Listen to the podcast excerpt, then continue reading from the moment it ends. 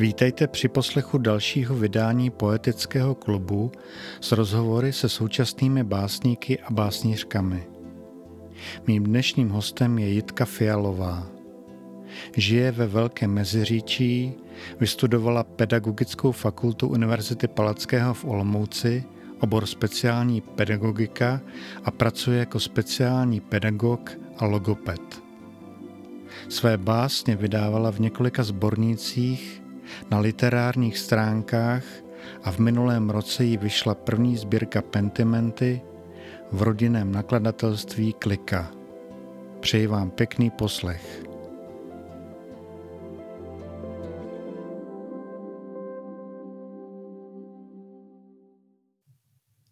Proměnám. Léto už se připozdívá, rozvitou řeč zapomene. Jen ty linky na ramenech dosud svítí. V nich jsem živá. Brzy budou šustit boty mezi prsty psího vína.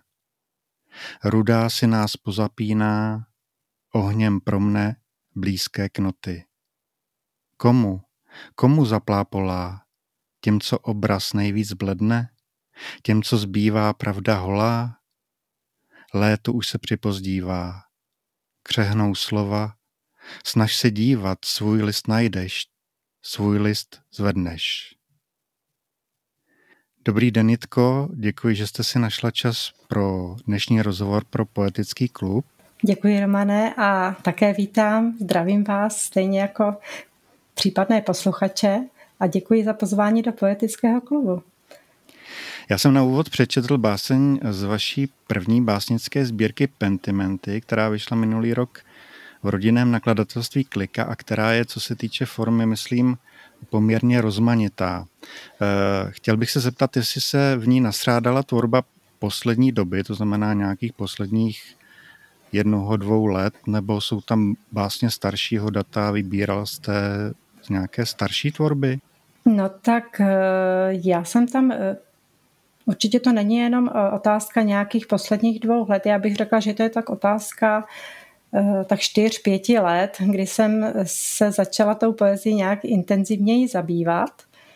A protože tak jak to mělo hodně lidí eh, v době toho lockdownu, nastal takový nějaký zlom a eh, stav takového sklidnění a tak jsem se přesměrovala zase nebo přepnula na nějaký takový jiný režim, takže eh, v době toho druhého lockdownu na podzim 2020 jsem si řekla, že opravdu nastává ta správná doba probrat se to dost velkou hromadou textů, které vznikly za posledních pár let a uspořádat do nějakého příjemného tištěného celku a udělat radost sobě a pokud možno i čtenářům. Ano, já, já, já jsem si všiml, že uh, ta sbírka obsahuje vlastně spoustu druhů, jak bych to řekl, že opravdu rozmanitá. Mm-hmm. Jsou tam, je tam haiku, jsou tam různé celky, které, jsou, které mají několik částí, je tam volný verš, vázaný verš, sonet, sijo nebo triolet. Mm-hmm. Uh, jak jste vybírala ty básničky? Uh, měla jste nějaký, nějakou představu, jak by to mělo být, nebo mělo, mělo to být nějaký, nějaká všeho, všeho chuť toho, co jste no, napsala? I když se to takhle možná jeví jako taková všeho chuť, tak určitý, eh, určitý záměr nebo takový jakoby charakter jednotlivých celků si to nese, protože já jsem eh, jestli se si toho všimnou, tak eh, v té první polovině jsem převážně volila ten volný verš. A ano, jedná se o kratší texty, několik je tam minicyklu a v té druhé půlce jsem se zaměřila právě na ten vázaný verš, který mám hodně v oblibě a nechtěla jsem, eh, nechtěla jsem eh, se nějak úplně cílit buď jenom třeba na vázaný verš, na volný verš, protože eh, třeba ta první půlka mě připadá možná čtenářky malinko náročnější a, a ten volný verš, ten vázaný verš to naopak zase malinko v některých textech třeba odlehčuje. A mezi tím jsem si nemohla odpustit i e, ta jednotlivá hajku, která mám moc ráda a která tam tvoří určitý takový předěl, takové chvilky ticha, ještě vlastně v kombinaci s těmi, s tou výtvarnou, takovou druhou složkou, s tím doplněním o ty fotografie obrazů Jany Mikiskové, která se svolila, že mi tu sbírku takhle oživí. Takže přestože se to jeví jako takový myšmáš, tak přesto si myslím, že nějaká určitá chronologie tam je.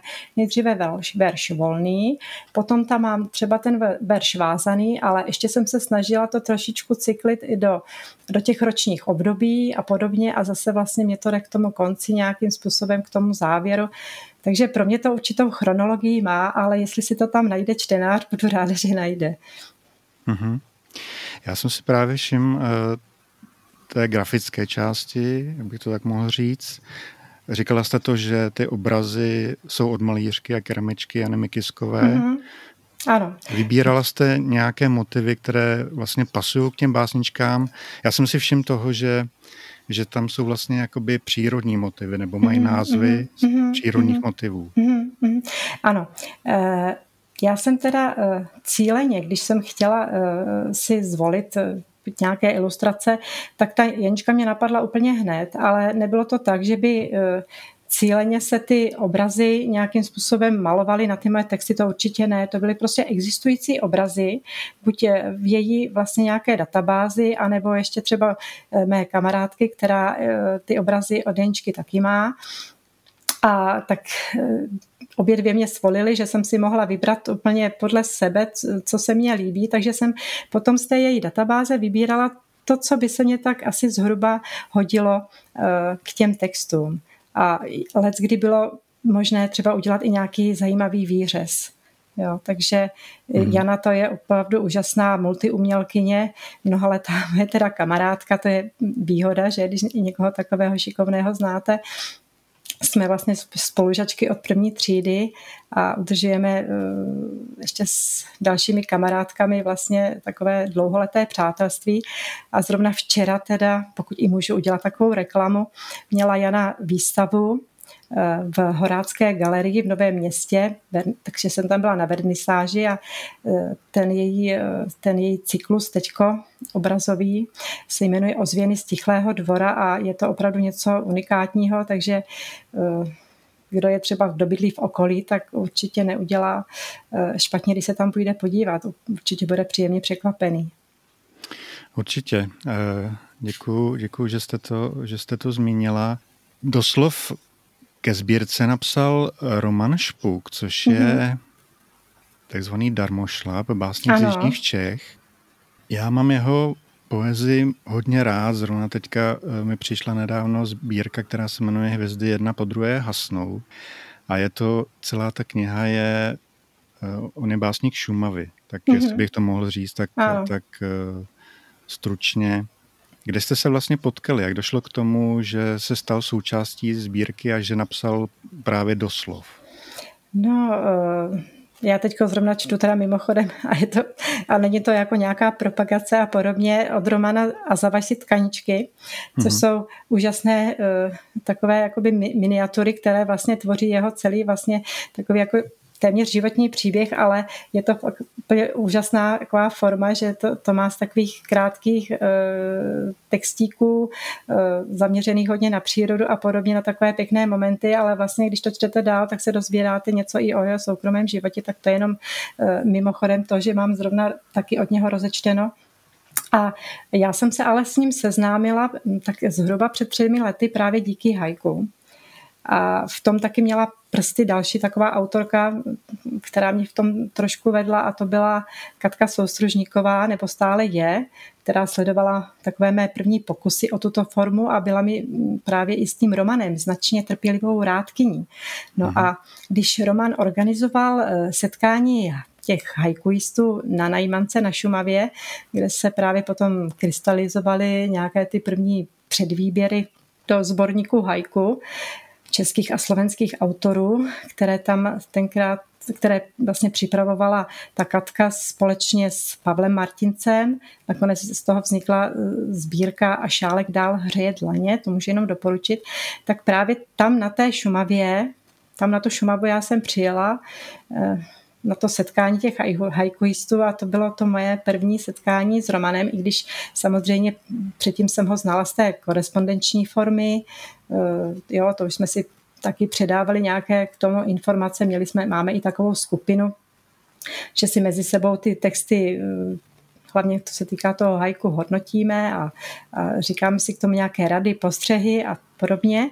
Takže to bylo mé první setkání, protože Roman to je opravdu takový hodně fajn společenský člověk, zajímavý, hodně otevřený, přející, s takovým fakt úžasným vypravickým talentem a prozaickým i básnickým záběrem a navíc krás, nebo šikovný malíř, fotograf, neskutečně si ho vážím. No a tak eh, když jsem ho poprosila, on opravdu jako svolil, že mě ten eh, doslov napíše, tak jsem byla moc ráda a když jsem si to četla, tak jsem byla úplně na měko, protože člověk najednou uvidí sebe a tu tvorbu v nějakém eh, jiném světle a no, je to pěkné, je to pěkné a jsem za to Romanovi strašně vděčná a já jsem mu už moc krát za to děkovala.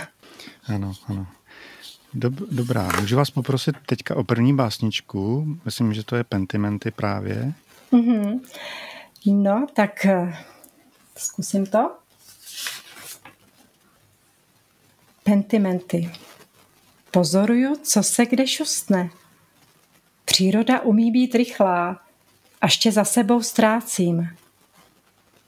Připomínáš se mi vzletem ptáků, překvapenou zvěří, křupáním listí, uhnaným dechem, jmény, jež stále dobře znáš, řekneš je a detaily nechtěně napadnou kontury. Pak každá srna, pták, buk, slepenec já vypadá jako něco, co bylo dávno a tolikrát něčí představou o pár tahů skutečnější, než když se rozumně plním, vrstvím, šarafuju, abych svému doufání zakryla vylézající siluetu, než se doopravdy, ale doopravdy zapomenu uprostřed někoho, němž to krásně neznám. Jako tuhle cestu s doupnými stromy, proměnlivostí úžasně známou tolika lidem, ptákům, odnášejícím i přibližujícím skutečnost tak nenuceně, že bolí. Příroda umí být rychlá. Koňadra je za určitých okolností pěkná mrcha, říkáš. Středem břicha se jí táhne černá čára. Říkám, perspektivou střelenou z našich ukazováčků. Pravý čas ohnout je v kloubu, ruce propojit háčky, pravý čas zachovat finální obraz. Dojmy přece nemůžu vrstvit do nekonečna. Proto je věším jak svetry na hřad skříně, ne, ne, kouzlem ženské skříně v nových formacích a zase radostně oblékám vyznačenými rameny k provětrání ok. Pozoruju. A to je konec. Děkuju. Eh, co byste řekla o své poezii? Jaký, jaký vlastně píšete? Kde vzniká? Jak, eh, kdybych použil to slovo vrstvit, jaké vrstvíte na sebe? Nebo jak vrstvíte na sebe verše, myšlenky? Jak, vzniká, jak vznikají vaše básně? No, to je těžká otázka. Ono to je totiž, ono se to nedá říct jako jedním takovým popisem, protože eh, co se týká třeba těch eh, volných veršů, tak buď je to, buď je to třeba na první dobro, zaujme, zaujme vás nějaký moment, a, nebo potkáte nějaký uh, zážitek, něco si vás najde a napíšete to na první dobrou, anebo si napíšete jenom nějaký postřeh, pár uh, takových zápisků, někam je uložíte, nejčastěji si píšu třeba do do mobilu nějaké jenom poznámky a počase je třeba objevím a najednou se mě hodí ještě jako doplnění nějakých dalších myšlenek a vznikne třeba básnička, která už se mě pak třeba líbí, jako konečně hotová. A když eh, například třeba píšu zase eh, verše ve vázan, nebo vázané verše, tak je to většinou od toho prvního momentu, kdy třeba stojím někde na zastávce, čekám na autobus a vidím nahoře třeba na nebi nějaký zajímavý pěkný moment na nebi, nějaké čáry a už toho vznikne nějaké, nějaký verš, mm-hmm. který jsem napsala a věděla jsem ho a teď jsem ho zapomněla. Když nebe kreslí piškvorky, ale a, a teď jsem ho zapomněla a teď bych to asi stopla. no, to jsem si právě chtěl zeptat, jestli musíte mít eh, klid v hlavě, jestli musíte třeba odhánět myšlenky, protože vím z vlastní zkušenosti, že když člověk, eh, člověku v hlavě běhají myšlenky na různé věci, na tu takovou tu pěnu dní, tak se nesoustředí na to, co by třeba chtěl psát nebo co by, co by tvořil. Jak se vám daří třeba dosáhnout toho klidu, protože si myslím, že to je to nejdůležitější při psaní, ať poezie nebo prózy, nebo při, ně, při nějakém tvoření čehokoliv, umění. Jak se, no. vám, jak se vám daří vytvořit ten klid? Eh, já si myslím, že ten klid, eh, co se týká eh, jako těch veršů, tak je pro mě takovým bonusem toho dne, jo? že když já opravdu něco Samozřejmě každý máme své nějaké povinnosti a každý jsme v nějakém tom kalupu a zapřežení. A potom, když mám možnost někde výjít do přírody, tam, kde to mám ráda, a e, můžu si nějaké ty e, zážitky prostě vstřebat, nějak si je v sobě nahromadit a, a pak, e, když si třeba lehnu večer do vany, to mám strašně ráda, tak si zavřu oči a najednou se mi to začne vybavovat a třeba bez nějakého úmyslu, a bych třeba chtěla něco tvořit, tak najednou se mi začnou v hlavě prostě líhnout nějaké nápady a říkám si, aha, to je jako úplně fajn, to bych mohla použít. A potom se hrozně těším na tu chvíli, kdy to můžu nějakým způsobem dotáhnout, kdy začne něco vznikat a začnu si dělat nějaké prvotní nárysy a, a pak z toho vznikne i třeba někdy, a třeba někdy často i nějaká báseň. Ano. Takže to je spíš pro mě taková chvíle pohody. No, dřív, mm-hmm. dřív jsem to měla třeba tak, jako, protože já jako prioritně, když bych měla uh, popsat nějaký takový svůj uh, začátek, když jsem začala vůbec psát, tak z začátku to bylo opravdu tak, jak to má mnohý autor, že to bylo v době nějakého emocionálního pnutí, kdy měl třeba nějaké těžkosti a podobně, tak se z toho potřeboval nějakým způsobem vypsat, ale zjistila jsem, a to jsem si vždycky myslela, že můžu psát jenom, když mám nějakou takovou hodně nějaké špatné období, kdy mám nějaké splíny a tak. A, a zjistila jsem, že ono to tak vůbec není, že, že naopak, i když vidím něco pěkného, radostného, tak o tom se taky dá dobře psát, i když jako v těch horších věcech se samozřejmě píše tak nějak snadněji, tak i o tom pěkném a to, na to bych se, jako bych řekla, do budoucna chtěla hodně jako zaměřovat. Spíš jako na, na takové hezké momenty, co vás jako potkávají nejenom co se týká v oblasti vztahu, ale i v tom vašem okolí, té přírodě, že ty přírodní momenty a motivy ty mě asi oslovují ze všeho nejvíc. Ano. Vy máte na jedné sociální síti takové moto, Poetická projekce je můj procházkový les, stromy strofy, větve vrše, na nich slova jako šišky. Jen buď tě trefím, nebo minu. To mi no. připadá moc hezký. Připadá vám, že, že poezie je jako, že to je výlet do jiného světa, do nějakého paralelního světa? Tak určitě, určitě. A ono to moto taky předznamenává to, že e, já sebe ani tu mou poezii neberu až tak příliš vážně, jo, protože mm, mě, trvalo, mě třeba trvalo strašně dlouho, než jsem se otevřela se svým básněním nějak jako víc do světa.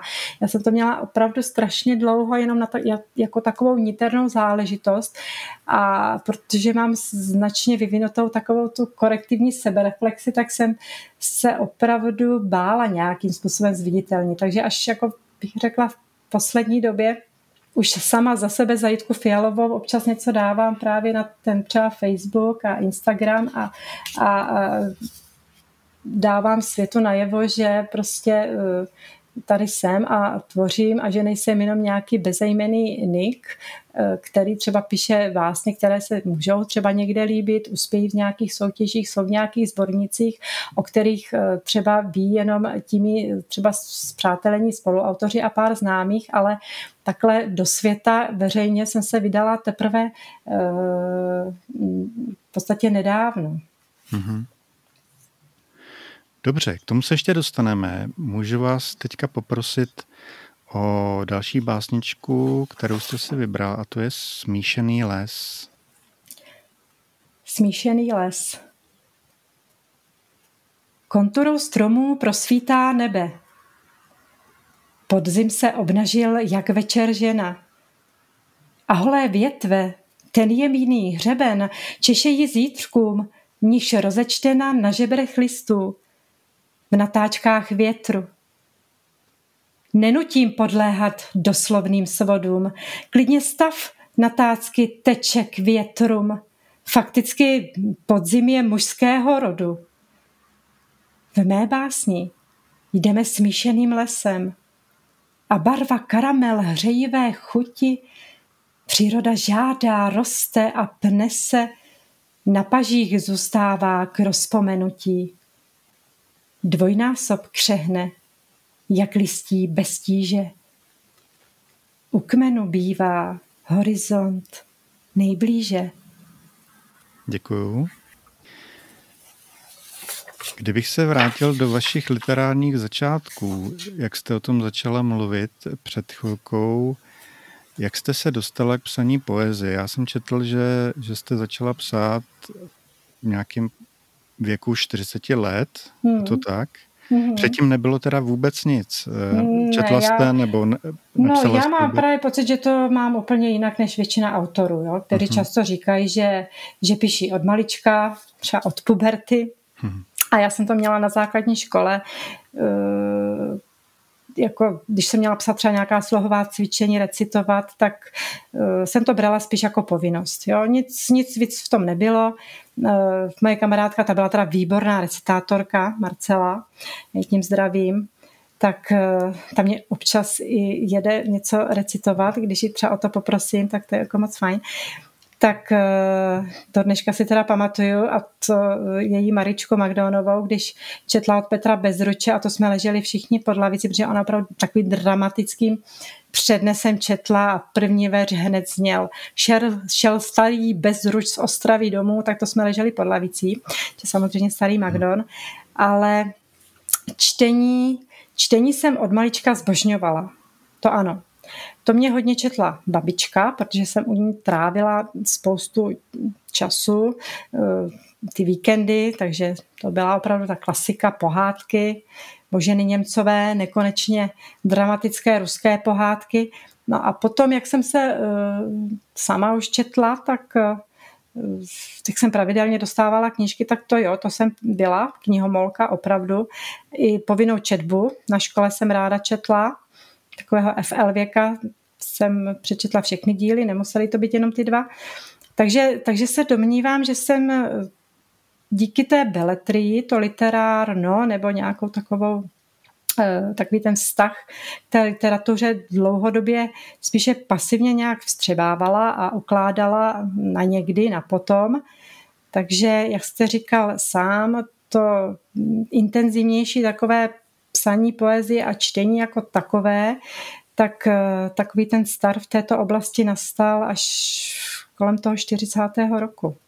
No, takže to jsem potom zjistila, že tudy taky by mohla vést zajímavá cesta a hm, začaly vznikat takové nějaké zajímavé verše a začala jsem se o poezii zajímat, eh, i když jako by značně, nebo značně tak jako nesystematicky a to mám, řekla bych, dodnes.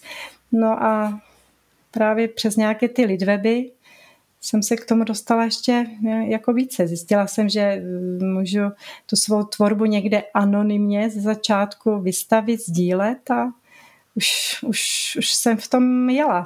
Protože hmm. já bych tu poezii někdy nazvala trošku jako drogou. Jo? Už jak, jak začnete, tak eh, nemůžete přestat pokračovat, nebo aspoň takhle mě to připadá. Souvisí to, že jste začala psát až v nějakém pozdějším věku s, s nějakou sebejistotou, nebo jak bych to řekl, s tím, že člověk si jistější v tom, že může psát, že za to není kritizován, že má větší sebejistotu.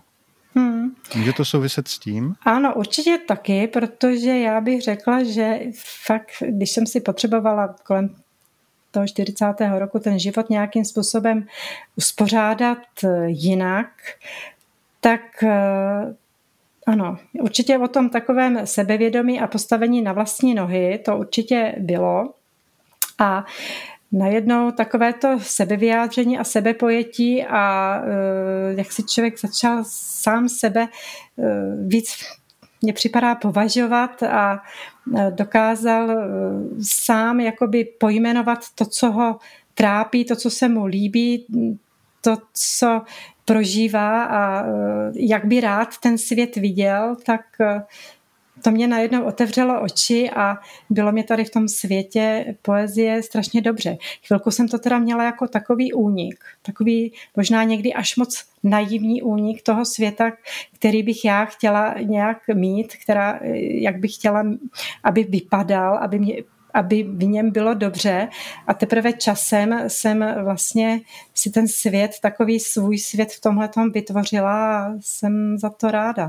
A v tom mě teda pomohly právě ty mm, portály literární, které eh, existují, kterých je asi velká škála, ale samozřejmě vy narazíte na, nějaké, na některý třeba Lidweb, literární web, nějaký amatérský web, který je vám eh, sympatický a tam potom tu svou tvorbu můžete nějakým způsobem prezentovat a můžete se dozvědět, jak třeba ty vaše texty působí na druhé lidi a jestli je to osob, osvojuje, jestli to má třeba i nějakou hodnotu a jak si člověk stojí.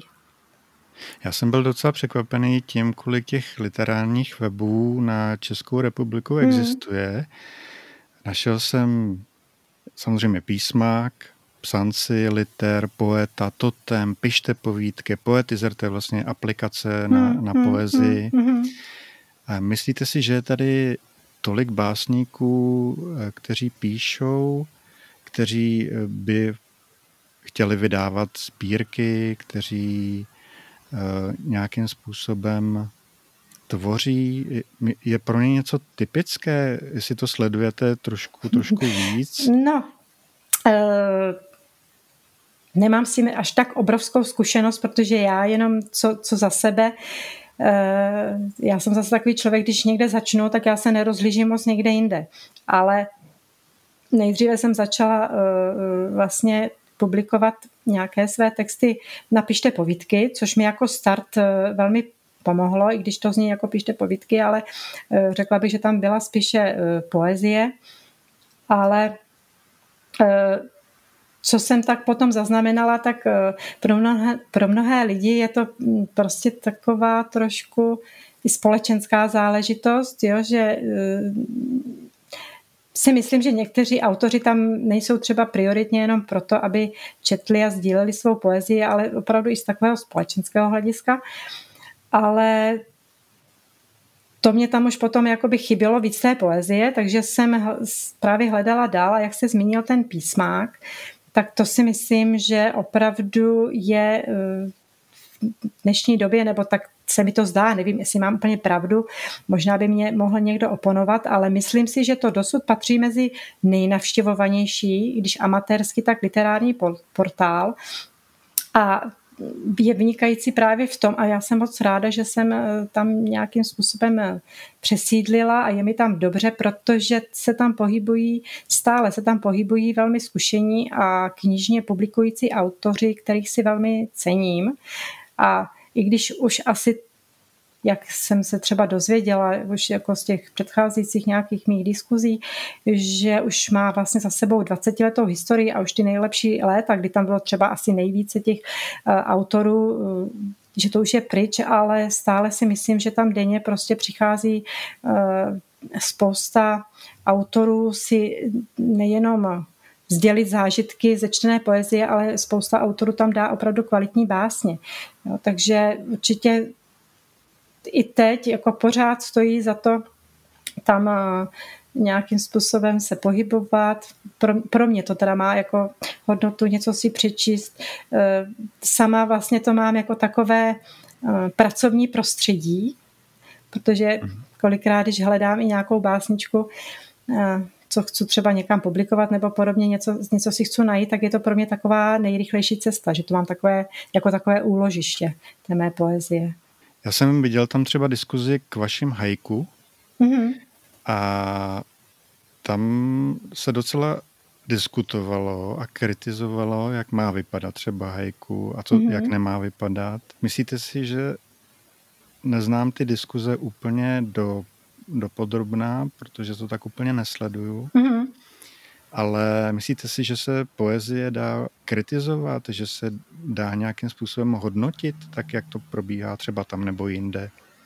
Uh, tak uh, samozřejmě člověk, uh, když už, nebo autor, když už trošku si věří a nějakým způsobem má nějaký náhled na tvorbu svou a cizí, tak Eh, samozřejmě, že ten názor je tam pro něho taky jakoby důležitý, je pro mě důležitý, ale mm, i v těch názorech a v té diskuzi eh, si musí udělat prostě nějakou takovou, nebo vidět si tam nějakou takovou zlatou střední cestu a pořád si držet i takový svůj vlastní náhled a svůj vlastní třeba odstup k některým diskuzím, protože někdy, někdy jsou to třeba diskuzi i na dřeň, někdy jsou to diskuzi, že třeba nemusím s tím souhlasit, ale někdy, někdy zase e, jsou to náhledy, které mě velice pomáhají a posouvají se třeba na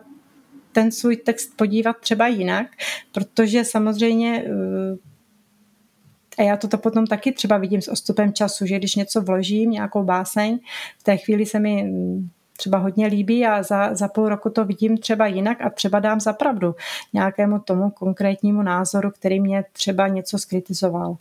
A potom je tam zase spousta názorů, který vám, kteří vám něco vychválí a, a já taky počase zjistím, že, že to třeba já sama už takhle nevidím. Takže co se týká ale diskuzí, konkrétně diskuzí k hajku, tak to je, to, to je kapitola sama za sebe.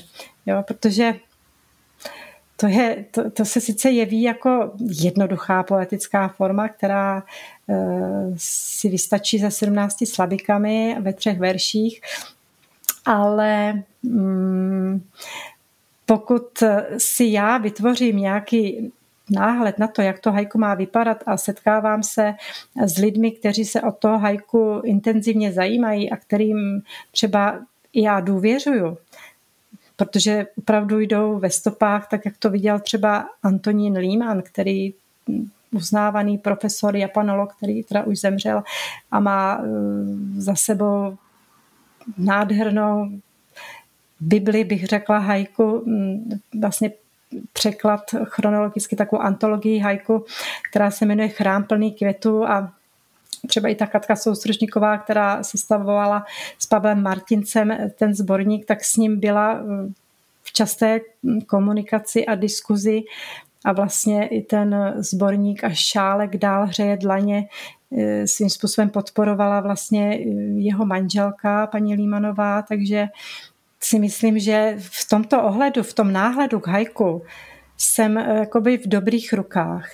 A hmm. když eh, prostě čtu třeba na internetu nebo se vydávají knížky hajku a já vidím, že jsou to krásné miniatury a hajku to není, tak já to nemůžu někomu vyvracet.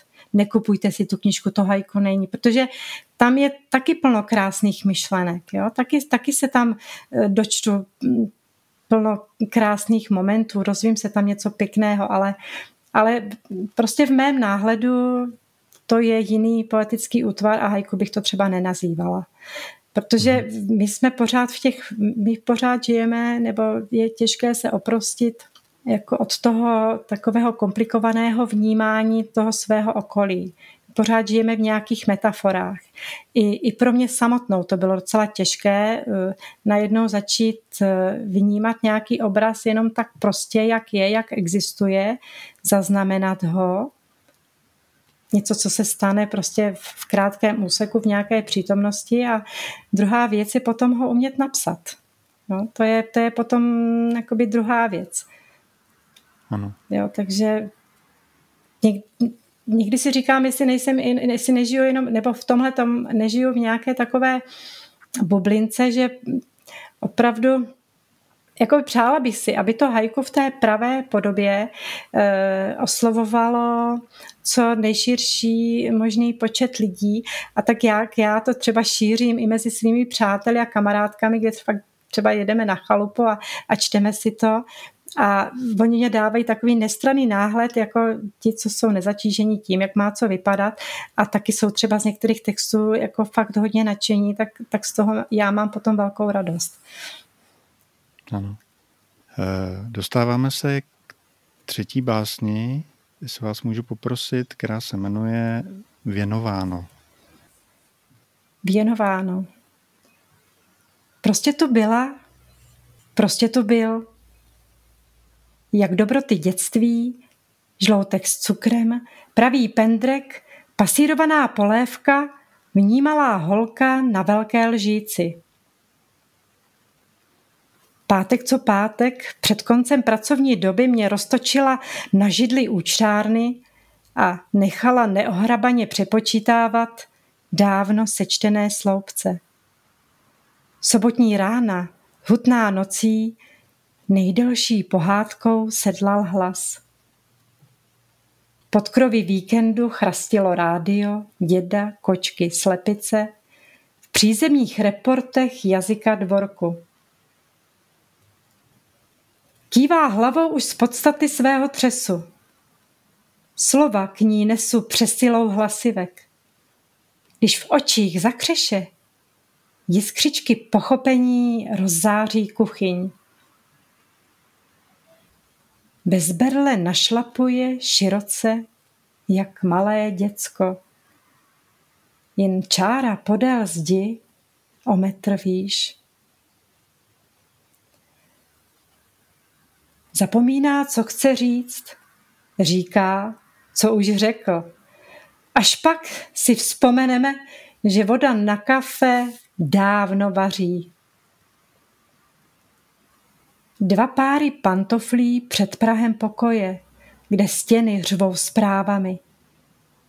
Tam stará žena starému muži natírá alpou bolavé nohy. V každém tahu takový klid. Tak jestli můžu tady k té básni, tak ano. Eh, z toho je určitě zřejmé, že mými velkými inspirátory byla právě babička s dědou, kteří v mém životě sehráli velkou důležitou roli, takže právě to je byla takový cyklus mm, miniaturních textíků. A mm, děda už teda nežije, ten zemřel eh, před loňskými Vánocemi, Eh, babička je ještě 89 letá, eh, se drží v dobré kondici. Takže eh, opravdu ta vztahová poezie, když máte kolem sebe a vidíte to, tak to je jeden z těch vlastně výstupů toho, co vás v životě potkává a čeho si moc považujete. Ano. K tomu se pojí ještě pokud eh, můžu mluvit o, o vzorech, eh, o vzorech básnických, chtěl jsem se zeptat, jestli ten kraj, kde žijete, jestli to ovlivňuje nějakým způsobem vás nebo vaší tvorbu, protože to je kraj kousek od Brna, je to kousek od uh, míst, kde žili Jakub Deml a Otokar Březina a Ivan Martiny Rose.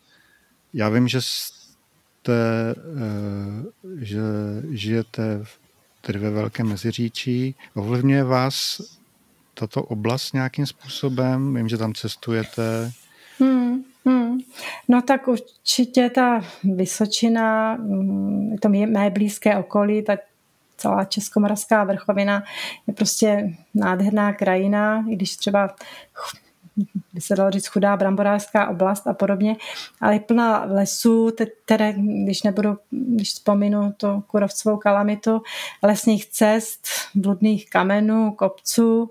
No a je pravda, že když vyjdete někam ven, jedete na kole a třeba když bych opravdu vyjela eh, do toho blízkého Tasova a jedete díváte se do oken Tasovského domu, kde žil eh, Jakub Deml, tak eh, to vás napadají různé myšlenky a nebo se zase procházíte tady blízkým eh, Balínským údolím k Uhřínovu a můžete jít například po stopách Jana Zahradnička a říkat si, jak by asi on napsal to, co já právě vidím, protože on měl taky plno takových motivů eh, přírodních. Když tam vidíte tu meandrující řeku, bobří hrázky, eh, lišejníkem porostlé obrovské valvany, tak to vás samozřejmě ovlivňuje a já mám hodně oblíbenou jeho eh, sbírku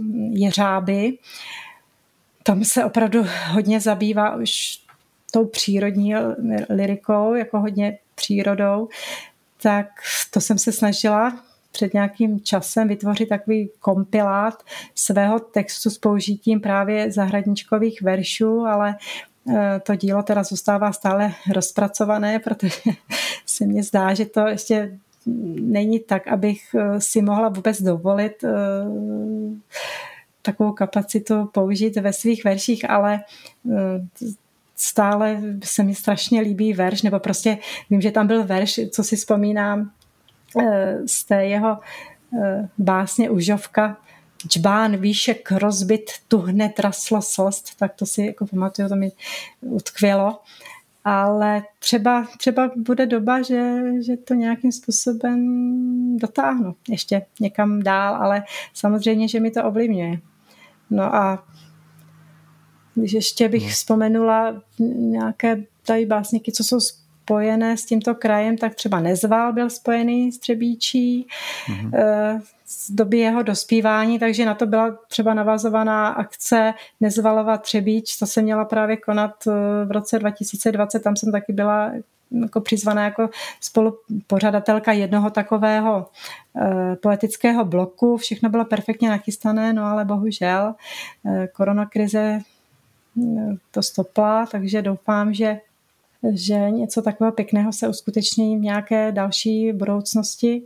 No a to je, to je tak, prostě tak, ta krajina kolem je, je jako nádherná, tak to mě třeba zrovna takhle, co si vzpomínám, oslovuje. No samozřejmě vzory mám, pro mě je největší fenomén teda obecně, nejenom teda, co je spojený třeba s těmi okolí, ale taky vlastně z Brna, Jan Skácel, to je, mm-hmm. to je prostě ta jeho vlídná tichá poezie, která vás obejme, obklopí, zastaví. No, jak ráda bych se vydávala právě tady tou cestou. No. Když si tvořím teď takový cyklus, který je eh, který jsem si nazvala návod na použití světa a snažím se v těch námětech trošku oprostit od sebe, hodit ta témata trošku jak bumerang někam do dálky, ale právě říkám, jak ten bumerang, protože já to hodím někam do dálky, nějaké to téma a ono se mi zase v posledním verši vrátí a zase se sebestředně potkám. Takže to je takový můj cíl, trošku se oprostit od sebe a vnímat víc to okolí a psat víc o tom, co se děje venku, dál ode mě. No tak to je asi no. tak, co bych to mohla, no. Já jsem prošel minulý rok kraje Antonína Sovy, což na mě udělalo velký dojem okolo Pacova a musím říct, že, že celý ten kraj a ty stopy jeho, že tam jsou podle mě eh, hluboce vryty a že se to obráží v jeho poezii a mám jí moc rád. Hmm. Ale chtěl jsem se ještě zeptat na současné básníky, kteří jsou kolem vás, jestli Mm-hmm. Jestli se u vás pořádají nějaké akce, jestli součtení, pokud je to v současné době možné, jestli byly, byly nějaké online čtení? Hmm. Tak eh, sem tam se do něčeho zapojím, ale většinou tak, že jsem eh, že to ke mně přichází a že jsem k nějaké takové akci hmm, přizvaná. Nedávno měla jedna taková autorka Melanie Volko v Bořeticích dokonce zakládala soutěž, tak tam jsem se to, toho účastnila, tak tam to bylo moc pěkné. Předtím, předtím u Jimramová v jedné kamenné galerii právě také pořádala, ale to už je dva roky zpátky, ještě právě než, nebo skoro tři roky zpátky. No a teď právě měly být nějaké ty akce, jak jsem říkala, ta nezvalá třebíč, to se, to se nakonec nekonalo, takže eh, co teď vím, tak eh, v Dubnu se pořádá nějaké čtení ženských autorek, co zase pořádá Zdeňka Pospíšilová, nebo pořádá mm, tak nějak přizvala mě k tomu Zdeňka Pospíšilová v Brně, tak uvidím, jestli se něco takového, jestli se to uskuteční. Byla bych moc ráda, to se na to těším, ale Eh, co se týká čtení online nebo pořádání nějakých těch eh, literárních večerů online, tak to, toho jsem se zatím neúčastnila teda. Mm-hmm. To, to ještě ne. Ale já jsem spíš v takovém tom sledovacím období, jo, že sleduju a když něco je takového zajímavého, tak já mám asi štěstí prostě na, na lidi mm, nebo na to, co se mi děje, že vlastně ta oslovení, k něčemu se přidružit a nebo uh, třeba i do nějakého toho sborníku nebo do nějakého literárního časopisu něco publikovat, tak ono to většinou ke mně tak nějakým zajímavým způsobem přichází. Jo, že třeba publikovat něco uh, v tvaru nebo internetovému raftu, tak to mě na to uh, vlastně poprosil Ladislav Zedník, eh, tak to byla taková příležitost. Pak eh, třeba zase na tom písmáku eh, Přemysl Krejčík nebo Aleš Misař, kteří jsou z redakce Partnonymy, takže ty mě na to navázali, abych se nějakým způsobem, takže tak mi to jako nalákalo se pokusit poslat nějaké texty do toho časopisu a byla jsem ráda, že je vybrali do několika čísel, tak to bylo pro mě takové veliké potěšení. No a co se týká těch současných básníků, tak je jich opravdu velká spousta. Pořád Město jeden kámen, sbírka od Ladislava Zedníka je pro, pro mě jedna z nejoblíbenějších. Eh, pohovka Sigmunda, Sigmunda Freuda od eh, Jana Zbořila, mm-hmm. tu považuji za výbornou.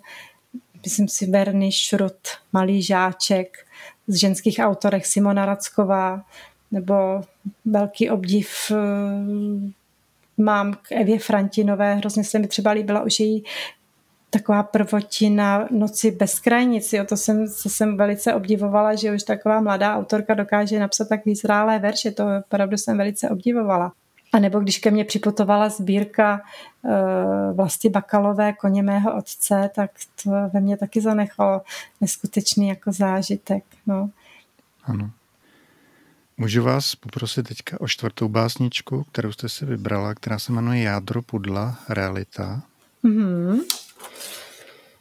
No, tak to je právě taková ta rozberná báseň, kde jsem se imaginačně trošku odvázala a to uh, téma podzimní zahrady jsem odhodila do dálky a ona ta poezie, která se mi sama nějakým píš, způsobem píše, tak se mi vrátila zase zpátky do náručí právě, aby mi sdělila, že ten podzim uh, už začíná být i jako moje životní téma. Teď člověk už má nějaký věk a už, se, už najednou člověk zjistí, že se mu to objevuje i v těch verších.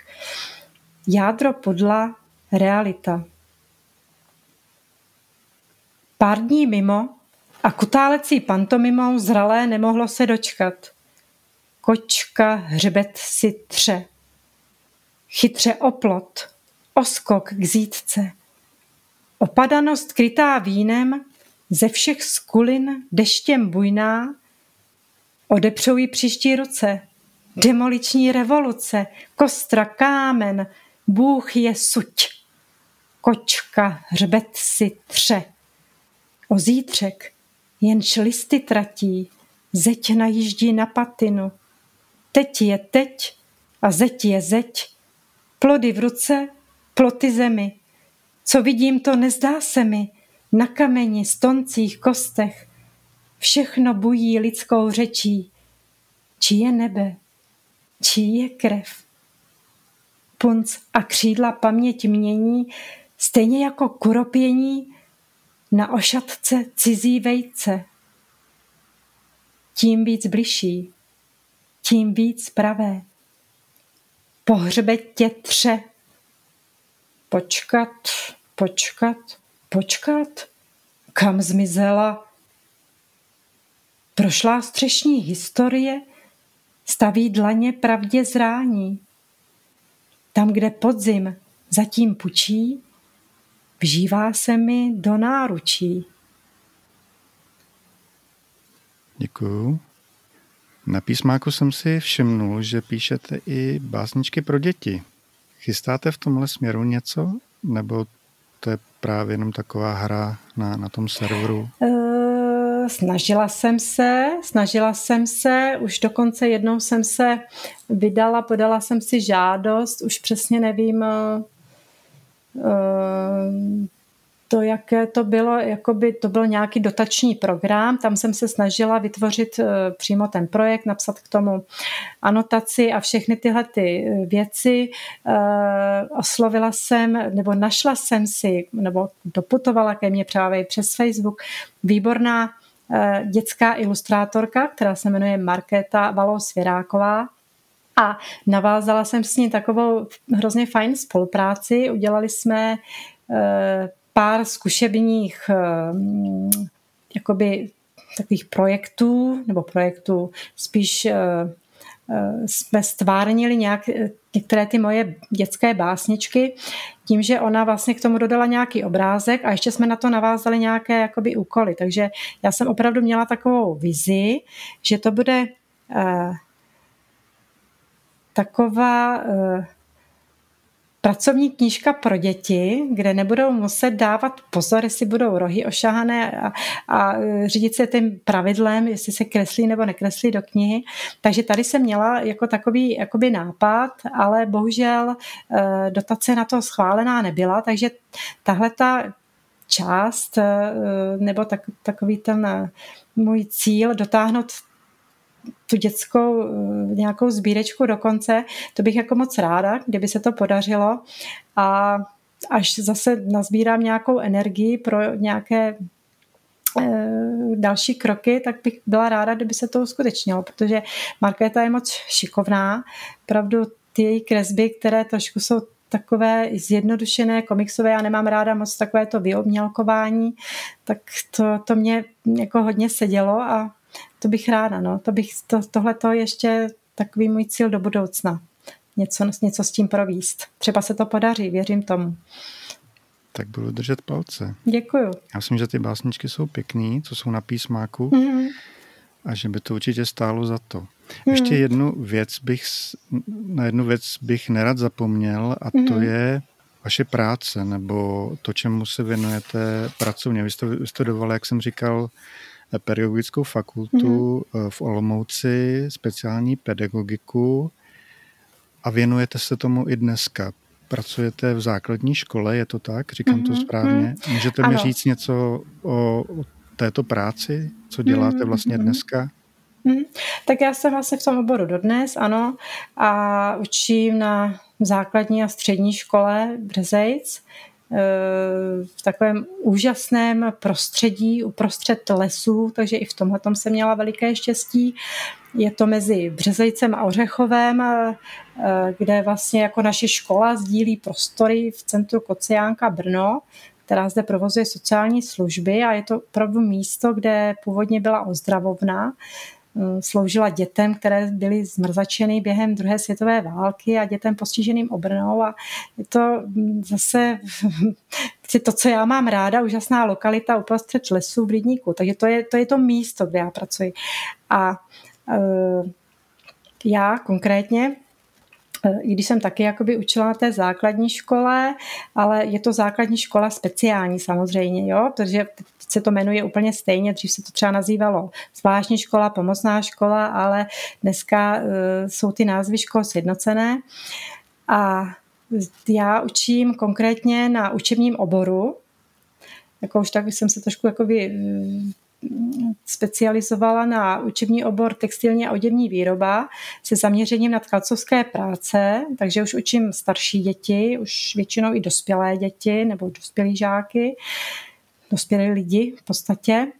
A kromě teda těch odborných předmětů, jako je třeba textilní materiály, technologie, musím ovládat různé typy ručních tkalcovských stavů, takže tady trošku uplatním i to, co mě jako velmi baví, ta, ta ruční práce, návrat k tradicím. Naplňuje mě to, a, ale hlavně mě naplňuje uh, ta práce s těmi dětmi, s těmi speciálními našimi dětmi, protože to jsou strašně otevření, nebo ve většině případů otevření mladí lidé, kteří opravdu vám dají najevo, že jsou šťastní, že můžou chodit do školy, že když mají nějaký úspěch a, a těší je, to jsou strašně takový um, otevření a přijdete do, do práce a řeknou ahoj Jitko, jak se máš, jak se zvyspal a, a prostě pohladí vás po zádech a jsou, jsou příjemní. Když to jako zní takhle idylicky, tak uh, samozřejmě tam dochází k náročným situacím. Jo, někteří potřebují třeba nějakou masivní dopomoc a se sebeobsluhou, s hygienou, ale takové to věčné dětství a spontánnost a upřímnost, to je pro mě nejvíc. No. Navíc mám výborný kolektiv, jsme malá škola takového rodinného typu, takže já jsem ráda, jak to je a byla bych ráda, aby to se mnou takhle postupovalo i do budoucna. Ano. Já myslím, že vám úplně rozumím. Já jsem pracoval v ústavu pro mentálně postižený. Mm-hmm. A musím říct, že to byla, skoro bych řekl, že to byla nejlepší práce v mém životě, protože mm. jsem se do ní těšil. Mm. Těšil jsem se na ty lidi a byli mi hodně blízký. Bylo to mm. hodně náročný občas, občas se tam odehrávaly mm. různé věci, mm. ale v podstatě ty, ty lidi, nebyly to jenom děti, bylo to, byli to do, dospělí, mm. tak uh, měli pořád nějakou takovou radost. Hmm. Radost a cítil jsem se s nima dobře, takže v tomhle úplně rozumím. Hmm. No, já mám to štěstí, že už mám ty žáky vlastně mm, jako větší, takže už sice tam jsou taky různé jakoby potíže nebo specifické situace, to víme, o čem mluvíme, a e, kolegyně, kteří dělají třeba s těmi mladšími dětmi, kde e, opravdu je tam třeba jsou to formy těžce narušené, narušené komunikační schopnosti nebo uh, opravdu velké třeba tělesné postižení a tak, tak tam je ta práce zase jinak náročná. Uh, takže, ale přesto jo, pracujete tam s těmi dětmi v menším počtu, každému nastavíte to, co, to, co je pro něj nejlepší, to, co mu vyhovuje, zvolíte metody, které jsou pro něj nejprospěšnější, takže my už jsme i v té škole takový jako každý zaměřený na něco, to ani nejde, aby uměl každý úplně všechno, aby rozuměl všemu. Takže jo, taková ta souhra a jak vy říkáte, no, jako já, já se na školy, já se taky do školy těším. Já nechci říkat úplně, že práce je mi koníčkem, ale jako v podstatě v podstatě to tak je. Já se fakt do práce těším a, a když ta administrativa a takové ty věci kolem toho je samozřejmě náročná, ale e, taková ta přímá práce s těmi dětmi, nebo já jim říkám děti, ale jsou to dospělí lidé, tak je s nima prostě báječná, no. Ano. To, já jim něco dávám a oni mě to třikrát vrátí. Jo, takže to je, no, přesně, to je pro mě. Přesně, tak to je. No. Hm. Ještě než uh, se dostáváme úplně na závěr, tak já bych rád přečetl jednu básničku, která jedna básniček, která mě zaujala a která mi dala taky tipy na, na cestování a to se jmenuje Údolím Bílého potoka. Mm-hmm. Údolím Bílého potoka. Vody jen k odrazu synkopy v botách, přeskokům koryta jílové trasy. Synchronním pohybem se čtyřmi hlasy mapujem, kam až to letní proud dotáh.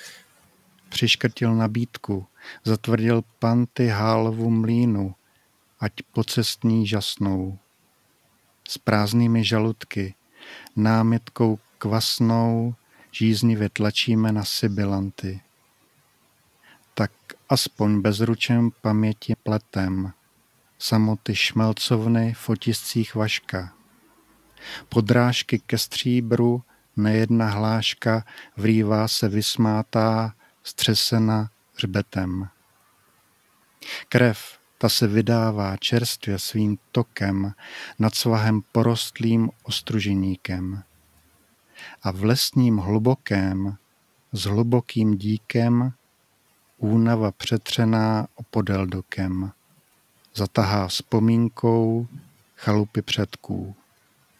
Tragika značená v devíti křížích. Pod střížkou pergoly taky nás tíží cílová otázka. Co bude k snědku? Tak to se mi moc líbilo. Mm, děkuji za přečtení. A blížíme se pomalu k závěru. Já bych se vás chtěl ještě zeptat, kde vás lidé mohou najít na webu, pokud máte webové stránky nebo sociální sítě, jestli se chystá nějak, nějaké akce, nějaké živé čtení nebo online čtení, jak jsme se o tom už bavili, mm-hmm. kde vás no, najdou? Tak jak já jsem to zmiňovala mm, jako v těch předcházejících otázkách, tak eh, co se týká toho mého psaní, tak sice eh, některé ty texty už jsem začala dávat, nebo více jsem se otvírala, začala otvírat světu i na tom Facebooku, takže samozřejmě mám Facebookový profil pod jménem Jitka Fialová. Eh, na Instagram eh, jsem před pár měsíci, no ani ne, no tak před třemi měsíci začala dávat nějaké své příspěvky pod jménem Fialova Jita 1 takže pokud by někdo chtěl se tam třeba mrknout, ale e, nemyslím si, že tam najde až tolik e, mých příspěvků. Spíš, že to je cesta třeba se nějak skontaktovat a, a podobně, třeba přes Messengera, přes zprávu. Tam jsem si na ten Instagram začala dávat takové uh, kratší miniatury, baví mě fotografie, tak uh, jenom takovým tím laickým eh, způsobem, když mě baví jako dívat se na různé momenty, tak jsem se začala dělat takové koláže, mm, eh, tak to mě hodně baví, tak jsem si tam dávala, jinak pokud se někdo chce seznámit, tak se může podívat i na tu sbírečku a eh, No, když vlastně... si zadá do, do vyhledávače no. Jitka Fialová Pentimenty, mm, tak se to dá koupit ledas kde v jakémkoliv internetovém knihkupectví takže to je běžně dostupné. Případně, kdyby chtěl někdo s věnováním, tak si může o ní napsat. Ano. No. Já jsem právě viděl na stránkách vydavatelství, že eh, by si ji měli objednávat u vás, tak eh, to je otázka. Tak to možná moje... můžou, ale já si myslím, že to je normálně běžně dostupné na Kosmasu, uh-huh. u Dobrovského, u Buktu, jo, v kde, takže to stačí zavrat do vyhledávače a ta cesta ke mně už se najde i takhle. Ano. Takže tam, tam bych řekla, že mám uh, takový výběr samozřejmě třeba na tom písmáku, tam si mě taky někdo dohledá určitě, když zadá Jitka Fialová Pentimenty, protože jsem tam tu sbírku nějakým způsobem eh, propagovala nebo pozorňovala na ní, tak ono, když si dneska dáte něco do vyhledávače, tak ono vás to hodí na hledá z jaké stránky ale eh, teď ano. nevím, eh, kde, kde jsem začala a kde Ještě chci skončit. nějaké živé čtení, jestli bude... Aha. Eh, no tak uvidíme podle toho, jak se, co se bude dít. Určitě pokud bude nějaké živé čtení, tak na to upozorním na, na svém facebookovém profilu a jak jsem říkala, asi možná pokud se to uskuteční, tak co mi psala ta Zdenka Pospíšilová, tak možná v Dubnu mm-hmm. živé čtení v Brně. Brně.